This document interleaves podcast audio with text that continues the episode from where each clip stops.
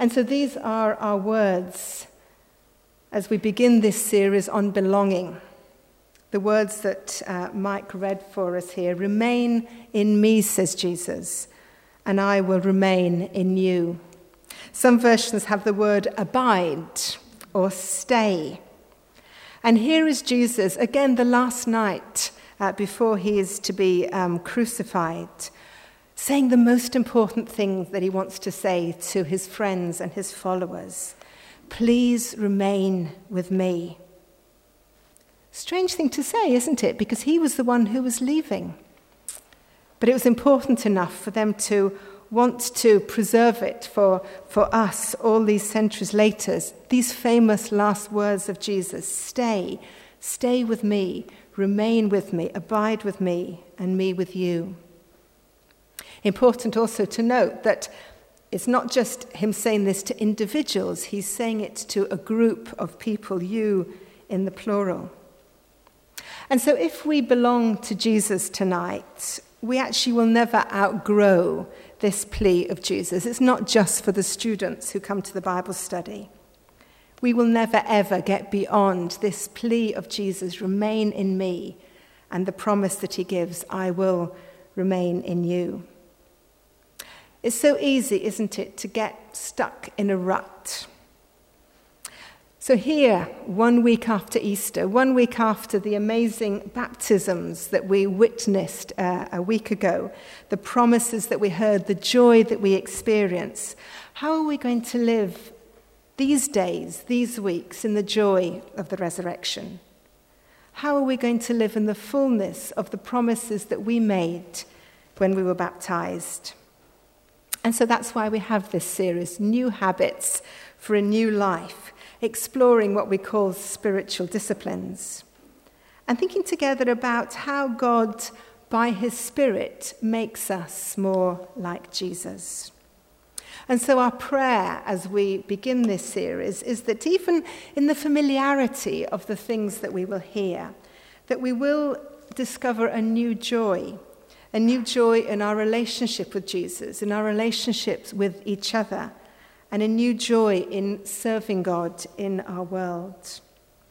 And perhaps, heaven forbid, we could even start doing something new, something fresh, take up a new way of exploring our faith.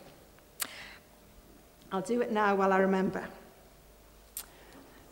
Why not read a book or two or three? These are the ones that I grabbed from my shelves um, that I would encourage you to read. I've read all but one of them. Um, the one I've not read, I'll start with, called um, Spiritual Disciplines for a Christian Life by Donald Whitney. Highly recommended. The first chapter was very good, and I'm even going to use one of his stories.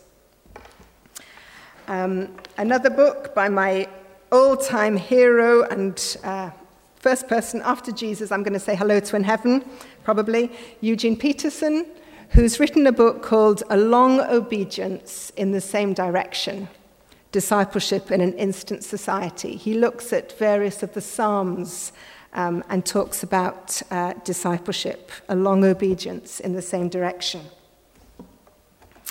There's also a lovely little book that I um, picked up by Joan Swinney called God Hunting, uh, a diary of spiritual discovery. I think it's really for people who are fairly new to the Christian faith um, but although I've been a Christian quite a few years, I really enjoyed this book. She decides to set herself a challenge to trial one spiritual discipline a month.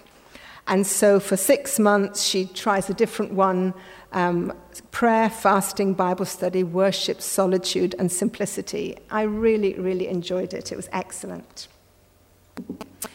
Um, a Fruitful Life, as again a, a, a, writer who I really, really appreciate by Tony Horsfall, who looks at um, John 15, the chapter that we've, we've just been looking at. Again, very, very helpful. Um, and at the end of each one, there's a lovely poem, which is like a sort of reflection that brings it all together. And I suppose the one that has been uh, most famous uh, for the last 20, 30 years um, is this one by Richard Foster, Celebration of Discipline. Uh, and I will quote a little bit from, from Richard as we go on. Please look at these books and see if there's one that you're interested in reading. Um, they're all really good. And certainly for me, books have had a huge impact on the sort of Christian that I am. Um, you can take that or, for good or bad.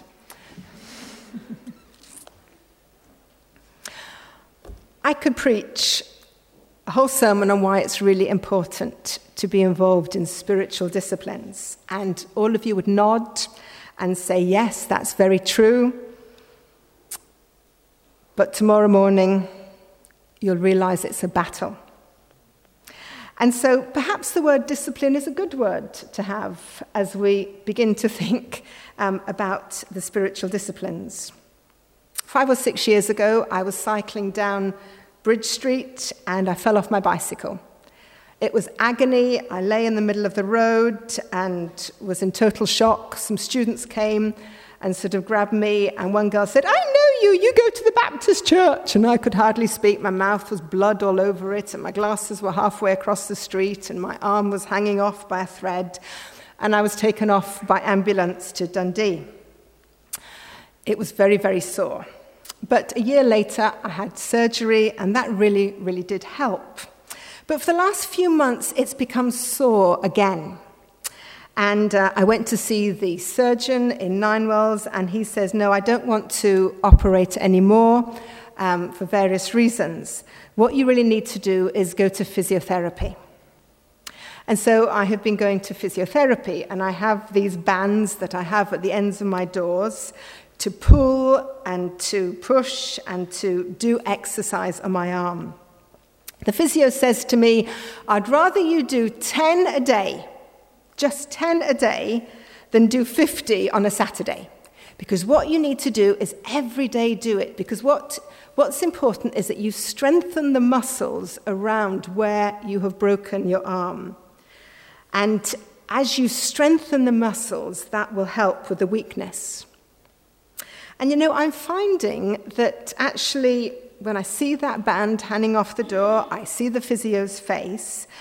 Although actually my arm is still quite weak and I can't lift it much higher than that, um, uh, the pain is much less because the other muscles around it are strong. And when we want to live for Jesus, there are often habits that we have that are sinful habits. Things that, although we belong to Him, we still find that our priorities are wrong, that we're selfish, that we're greedy, that we have addictions that seem to keep defeating us. And the spiritual disciplines, as we will learn in the next few weeks, are there like it's like the physio exercises. It's there to try and strengthen the muscles around the weaknesses that we have. The habits that we have that are often negative habits need to be overcome, and part of it will be through doing the good habits of the physio to make us strong as Christians. And so, in his book, Celebration of Discipline, um, here, Roger Ford, this is a different uh, cover. He gives us um, 12 disciplines that are ways of helping us in practice to become stronger, to get that sort of exercise that we need. And so he divides them into inward disciplines. So um, he has meditation, learning to hear God's voice and obey his word, prayer, in perpetual communion with God, fasting. Um, and it could be all sorts of fasting, not necessarily food. It could be television, it could be the internet. Just stopping something that you normally do in order to concentrate on God and study getting us um, our understanding of God increased. Inward practices. He talks about outward practices.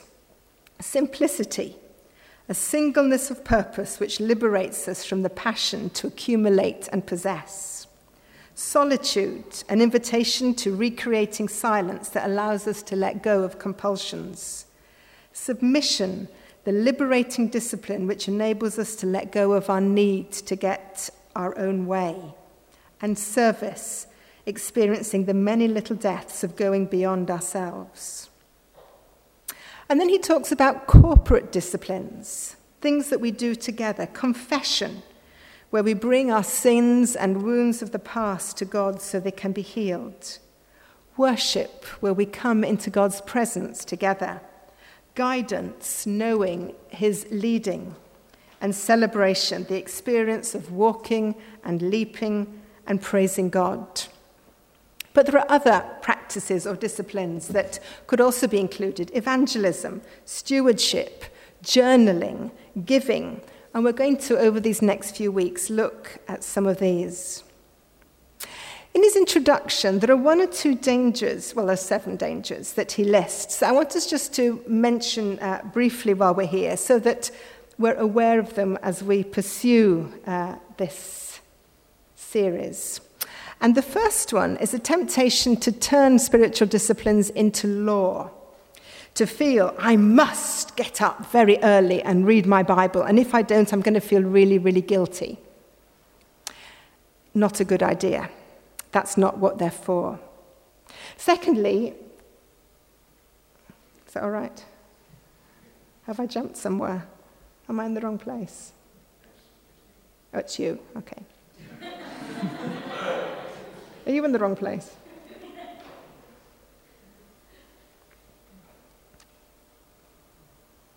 The next one, yeah. The secondly, he said failure to understand the social implications of these practices. So it's not just about having pious thoughts and sort of look, you know, walking above the sort of ground. That actually these things are to take us out and to help us to be involved in God's world. Thirdly, he says there's a danger of viewing these disciplines as actually virtues in themselves. You know, I wake up at six o'clock every morning, so I'm really very close to God, and I'm a very spiritual person. And he says these spiritual disciplines, they place us before God, but they don't give us brownie points before God. Brownie points, I think, are sort of like gold stars, we would say. Fourthly, he says there's a danger of concentrating just on these practices and actually forgetting that, that the, the point of them is to focus on Jesus. Fifth, he warns us against the tendency to isolate a spiritual discipline. So I just, I'm really good at solitude, being by myself, and the rest I won't bother with. He's saying these are all part of one. There might be some that by personality we're more drawn to, but they're all part of one um, in our uh, a service to God. Sixthly, to imagine that it's just a finite list, that if we can get these 12 done and sussed, then we're virtually in heaven. He says there are many, and these that, that we're going to look at here, and in the books that you see, there are many other ways of connecting with God. And then, seventh, he says there's a danger to study the disciplines, to read the books, to get them all in our heads, but actually not experience something. They're a really good idea for other people to do, but possibly not for us. So perhaps it's worth being aware of these dangers as we go on. Imagine little Kevin. Kevin has been told he's got to um, practice the piano every day for half an hour. And poor Kevin finds it such a drudgery. It's so that drudgery of going up and down the scales, he just really does not enjoy it. Mum, why do I have to do these scales? Why do I have to sit in this squeaky, uncomfortable chair? And then one day, an angel comes to the end of the piano, and the angel clicks its fingers and transports him to the Royal Albert Hall. And sitting there, perhaps as royal, I don't know, it is, sitting there on the balcony, he looks down. And as he looks, he sees that actually the pianist there is an older version of himself. And the little angel whispers in your ear, You keep doing those scales, and one day that's you down there. And all of a sudden, the drudgery for little Kevin actually has a direction. It's got a goal that motivates him, that inspires him, that, that makes him want to learn those scales. And I think probably again and again he'll have to go back to that vision in the Royal Albert Hall, um, but it will perhaps keep him going when he'd really rather be playing on a computer game or football or something outside. our direction. As a deer pants for the water, so my soul longs after you. You alone are my strength and shield. To you alone may my spirit yield. You alone are my heart's desire, and I long to worship you. The direction of all that we do is to worship and to know and to love the Lord Jesus. Perhaps just another thing that would be worth mentioning is in the whole area of, of the direction, the direction of knowing Jesus and uh, being fruitful, is to recognize that um, a vineyard, as far as I know, I'm not an expert, isn't always full of grapes. There are seasons. And it's perhaps important to recognize in our lives and in the lives of a congregation that there are seasons in our soul. The vine is not always producing grapes.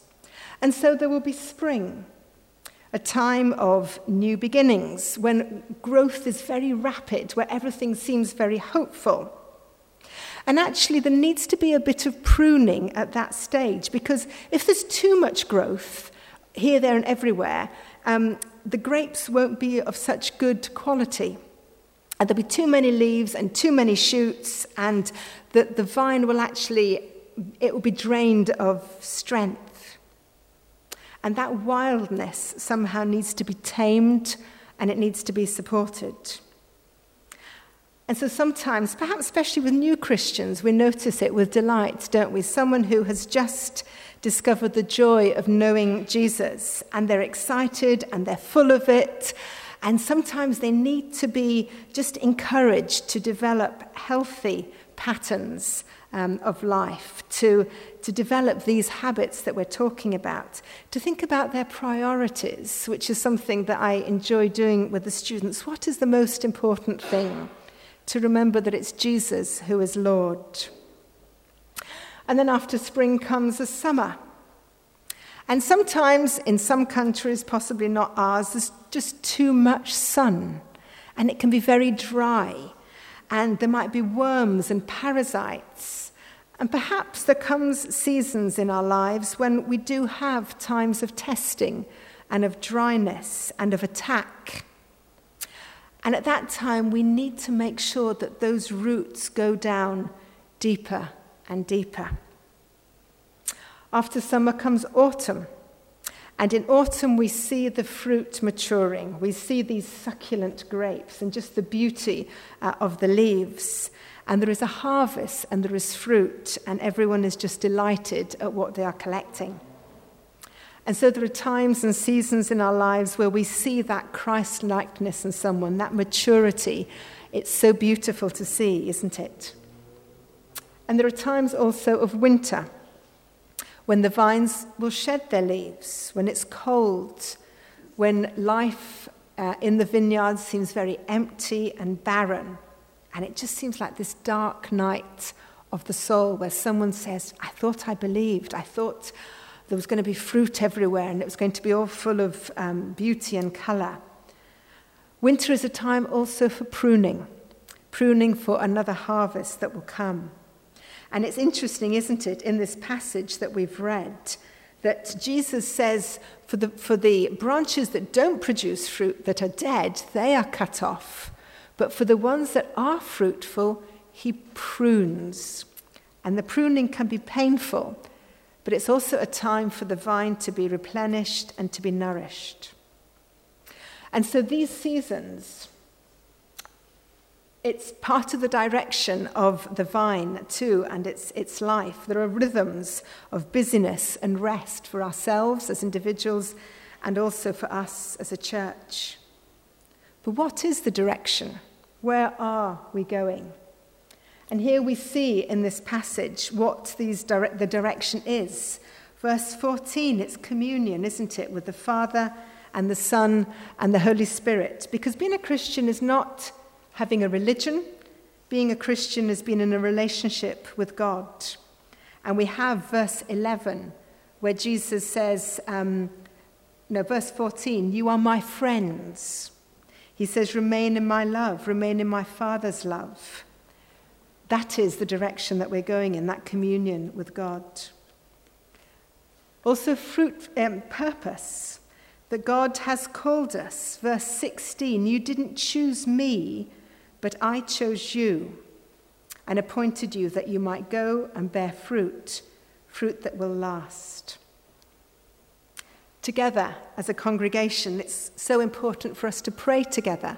That's why the prayer meetings are not just something that some people should do, because the worst thing would be if we were really busy doing all sorts of things, but somehow we're not remaining in God's love, if we were walking apart from Him.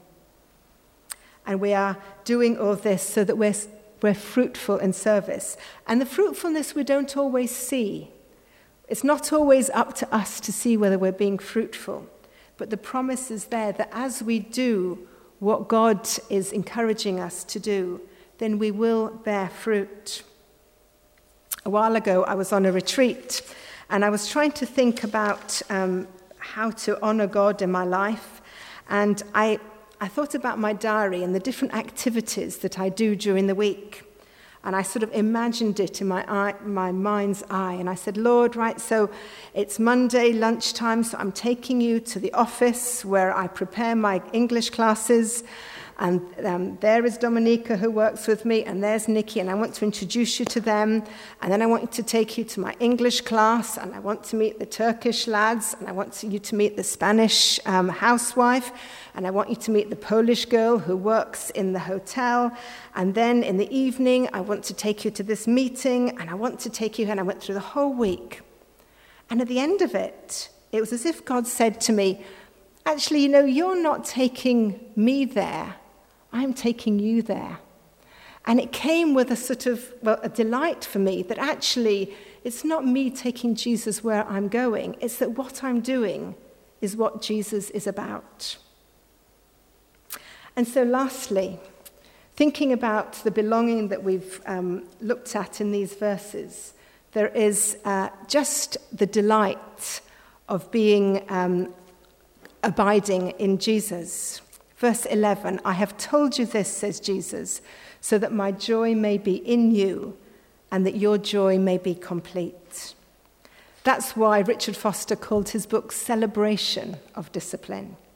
And we do all these things to bring delight to God's heart because it shows him that we want to be with him, we want to please him, we want to honor him in the things that we do. We want to experience something of the new life that the Holy Spirit uh, works in us. That's that spirit of, that transforms us. This is what Richard Foster says uh, God has given us the, spirit, the disciplines of the spiritual life as a means of receiving his grace. The disciplines allows us to place ourselves before God so that he can transform us. This is not about us trying really hard to be good Christians. This is us opening our arms and saying, Lord, I want to know you. I want to love you. I want to serve you. I need your grace. Please, will you transform me by your Holy Spirit? The lovely thing when we were at the Bible study on Friday was hearing from some of these students about the difference that Jesus made in their lives. One of them said, I was always stealing things, he said. He was seven, I think, when he was talking about. I was always stealing things, and I was encouraging my brother. My brother was a naughty boy, and I was encouraging him. And he said, After I became a Christian, I stopped stealing. I thought, that's good. He won't steal my family silver.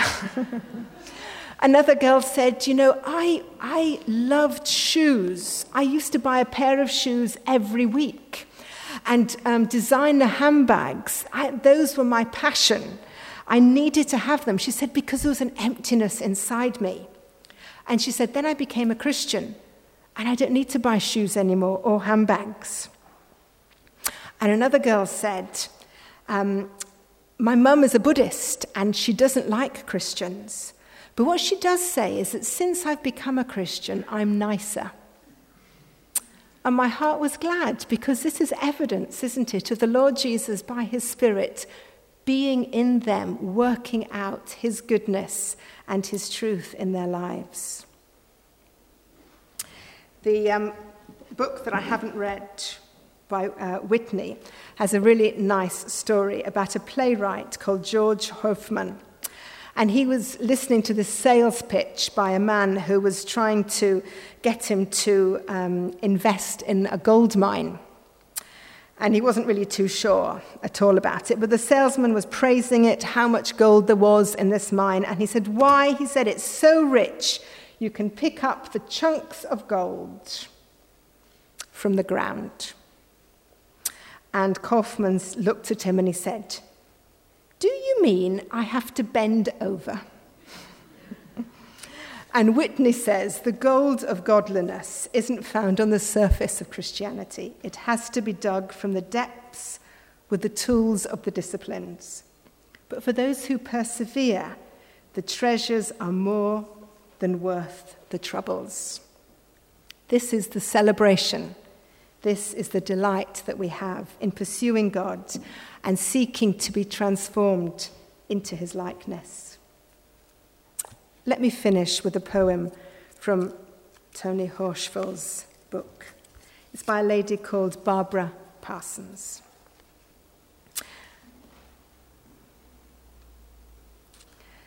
The world's joy is like a butterfly, flitting and fluttering against the window of life trying to escape. To hold it is to bruise it, so its visit is brief, delighting for a moment, then winging its ragged flight into the distance.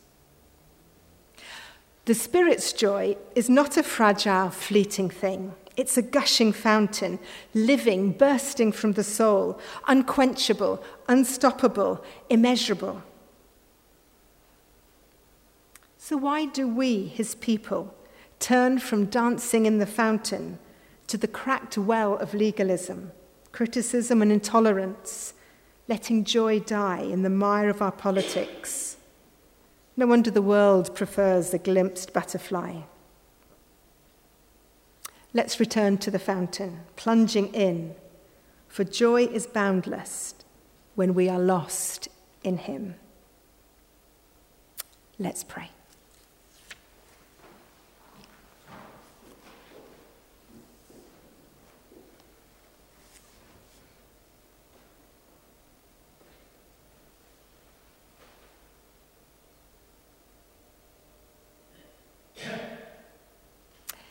Dear Lord Jesus, thank you for that wonderful promise that you are willing to be with us by your Spirit. Thank you that we have not been left alone, but that you have given us each other. You have given us your word. You have given us your spirit so that we can live in a way that honors you. Lord, you know the times when we feel weak when we feel that we let you down. But thank you that that's precisely why you have given us prayer and confession and fellowship. Thank you, Lord, that you have given us a job to do to produce fruit in this world. And we pray, Lord, that this week, as we meet friends, as we do work, as we do the drudgery that is part of our lives as well, that we would honor you in it, that we would please you, that we would serve each other, that we would fill this world with praise to you for all that you are, for all that you mean to us, and for all that by your Spirit you are continuing to do in our lives. Change us, we pray. Help us to support and to encourage each other so that as people come in to be with us, they would sense your presence and know your smile on our life together, we pray. Amen.